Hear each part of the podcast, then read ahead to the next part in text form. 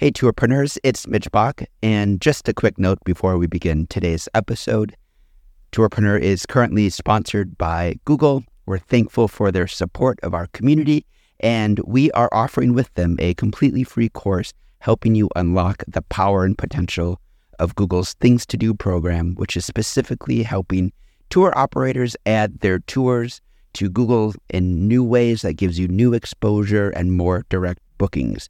To learn more, go to tourpreneur.com slash Google.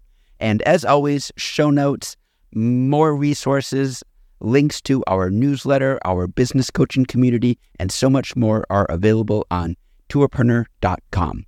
Now to the episode. Today's episode is brought to you by Checkfront, the booking platform trusted by over 5,000 tour and activity operators around the world. You can start your own free 21 day trial over at checkfront.com.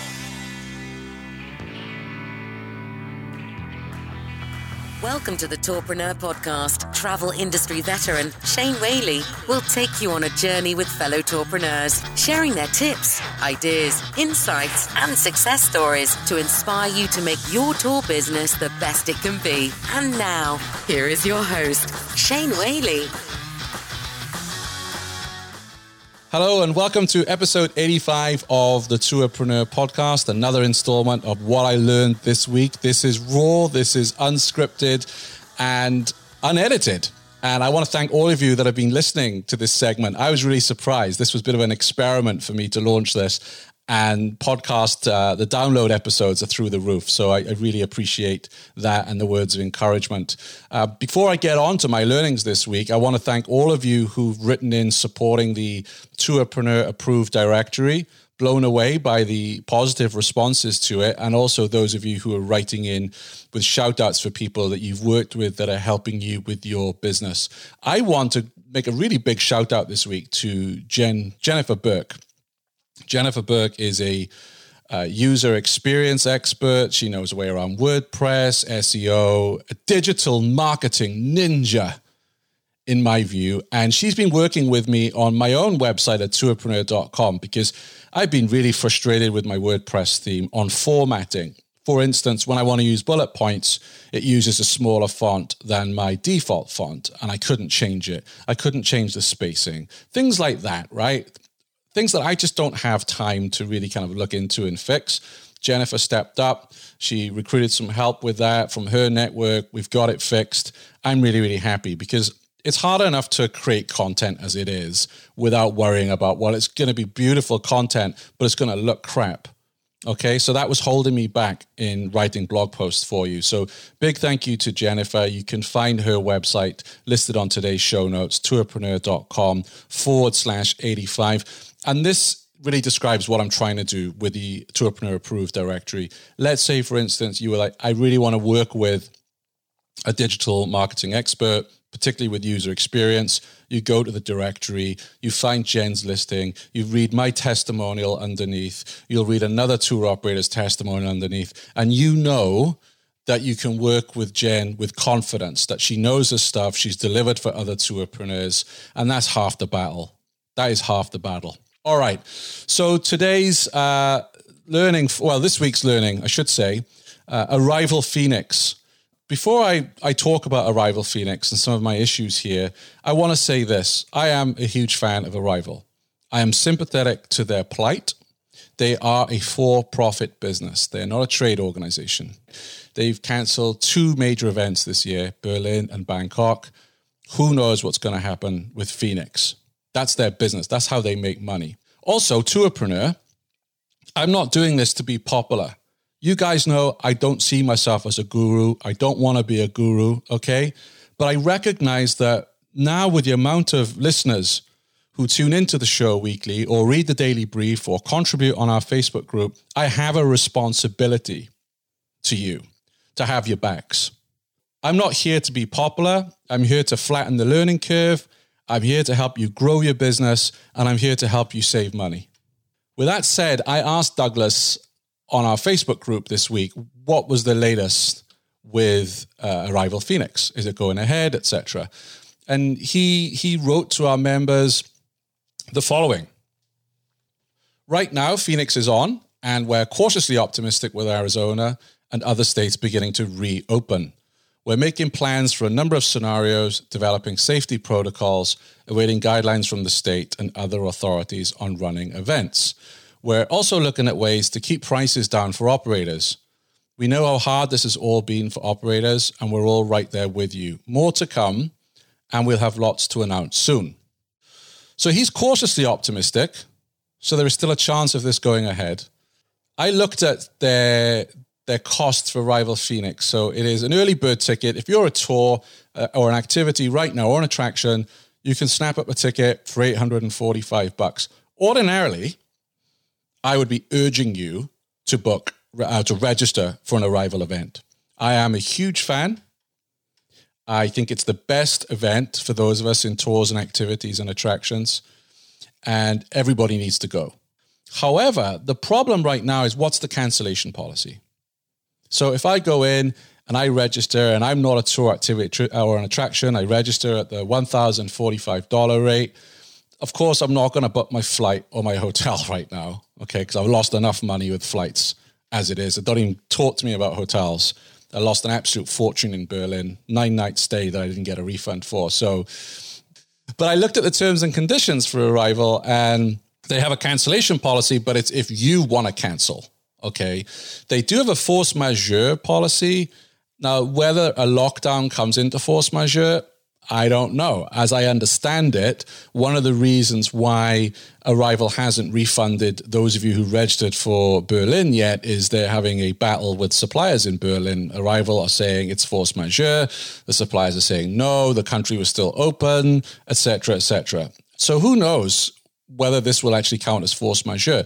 Or it could be you bought your ticket and the state of Arizona say, yeah, we can have gatherings, but no more than 100 people together because of, and I hate the word social distancing, let's call it what it is physical distancing. Then, of course, Arival can't run the event on 100 people, 200 people. I don't know what break even is for them. I wouldn't expect them to run it at a loss with everything else that's happened this year. So if they cancel it, what happens to your cash? Now, if it is force majeure, they say Arival shall have the right to select an alternate date and attendee agrees their participation shall transfer. I'm not a fan of this.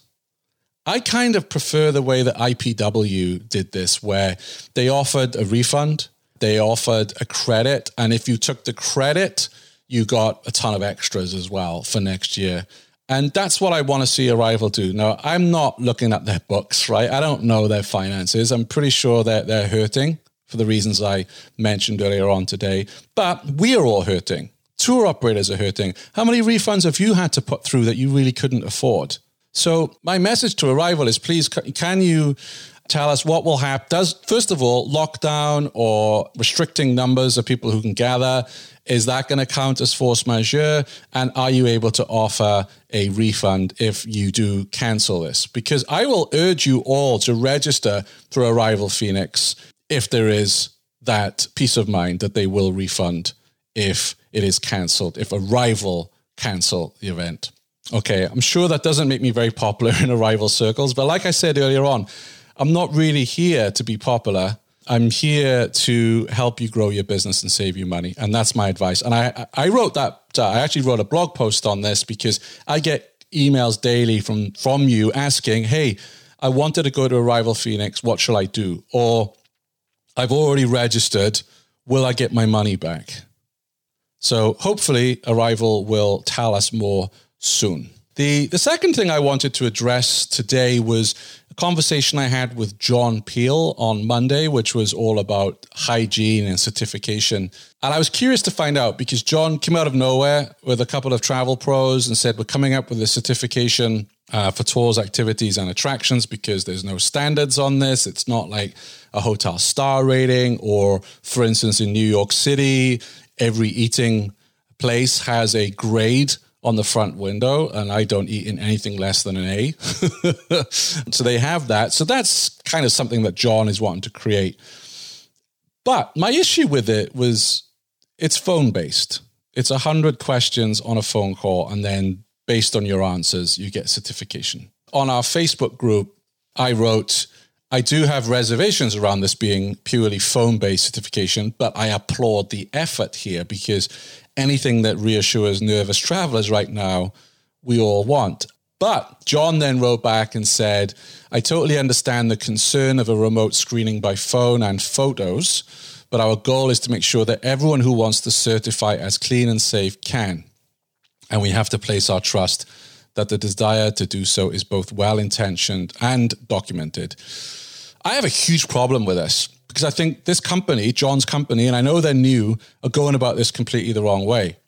To say our goal is to make sure that everyone who wants to certify as clean and safe can do so is incorrect.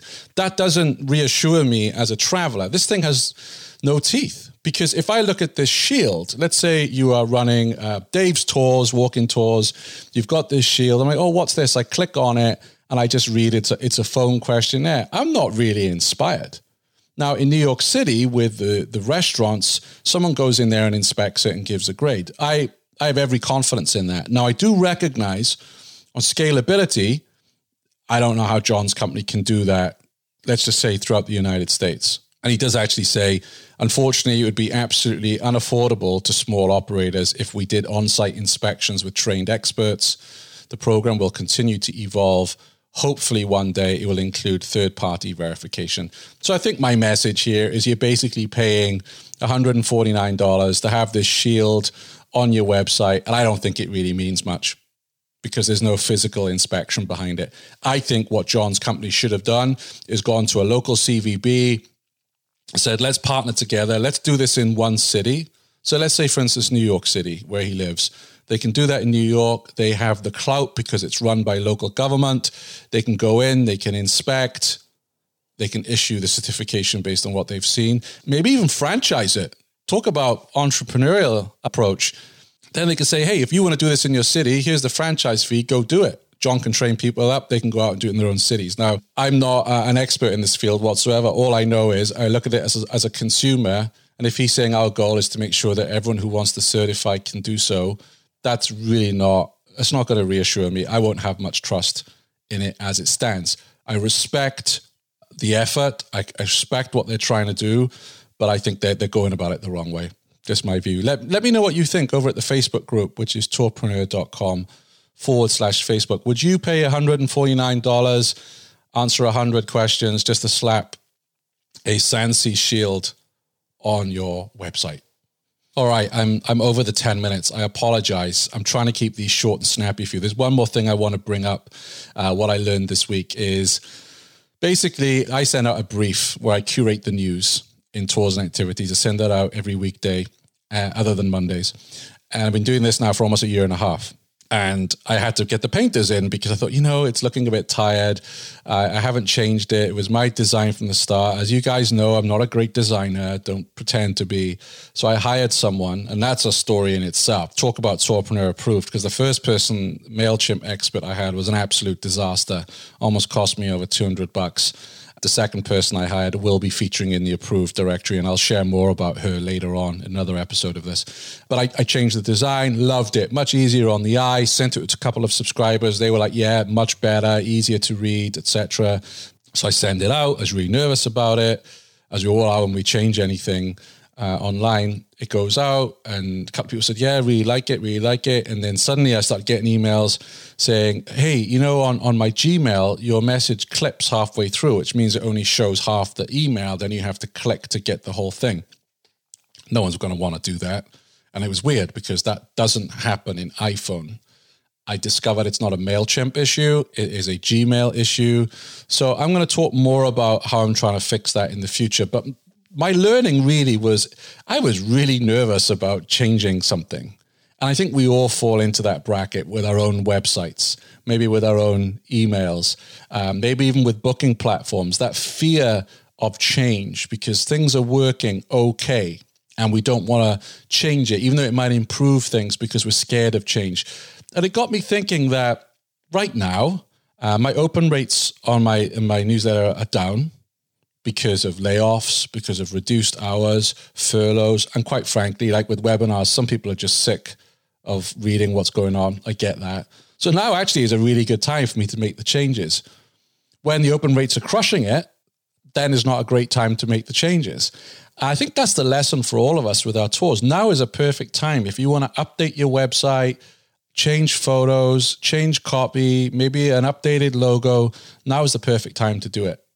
And send it out to friends, family, test the hell out of it, get the feedback. And then when we're out of this, you're going to be in a really good position with your website. All right, I'm going to leave it there. We're almost at the 15 minute mark. I hope you all have a healthy week. I'm loving the resiliency that I'm hearing on the check ins. I hope you're enjoying the tour operator check ins as well. I'm really motivated by how all of you are hunkering down, working on your digital fundamentals, staying positive despite everything the world is throwing at us. You guys are really inspiring me. Thanks for tuning in. This is Tourpreneur. Thanks for listening to the Tourpreneur podcast. Be sure to visit tourpreneur.com to join the conversation and access the show notes, including links to the resources mentioned on today's episode. This is Tourpreneur.